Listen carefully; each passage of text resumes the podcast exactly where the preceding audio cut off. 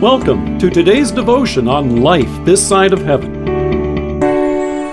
The Word of God from Isaiah chapter 43, verses 16 to 19. This is what the Lord says He who made a way through the sea, a path through the mighty waters, who drew out the chariots and horses, the army and reinforcements together, and they lay there, never to rise again, extinguished, snuffed out like a wick. Forget the former things, do not dwell on the past. See, I am making a new thing.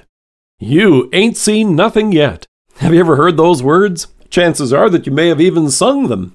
Back in 1973, Randy Bachman of the Canadian band Bachman Turner Overdrive came out with a catchy song with that title that soared up the charts to number one, and the folks at Classic Rock retold the story behind it a number of years ago.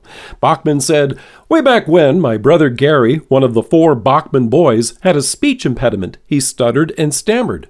For the ultimate tease, I wrote a song like he spoke. Then he went on to note, For the chorus, I copied the way he'd say, You ain't seen n- n- nothing yet, and also the way he stumbled on forget, and the way he said baby.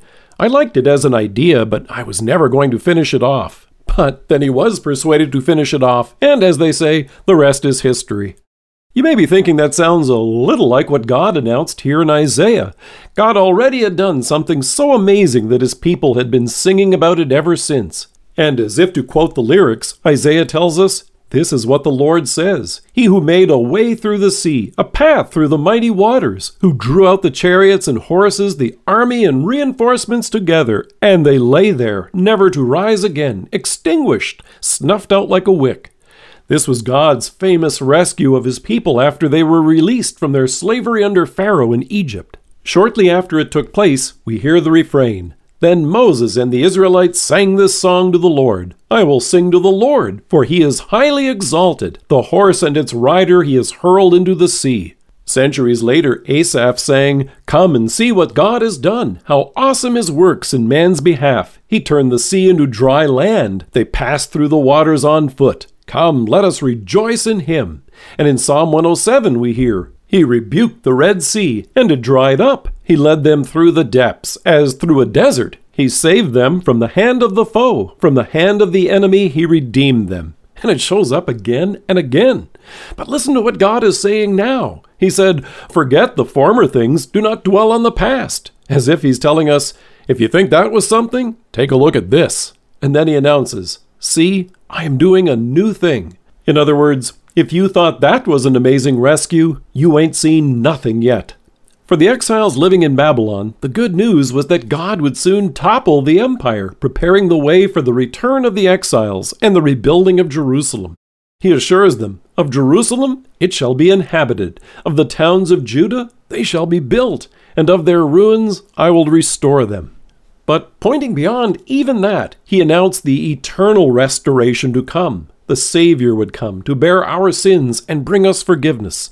By his sacrificial death for us on the cross, and by the victory of his empty tomb on Easter morning, Jesus has come and restored us through faith to a right relationship with our Heavenly Father.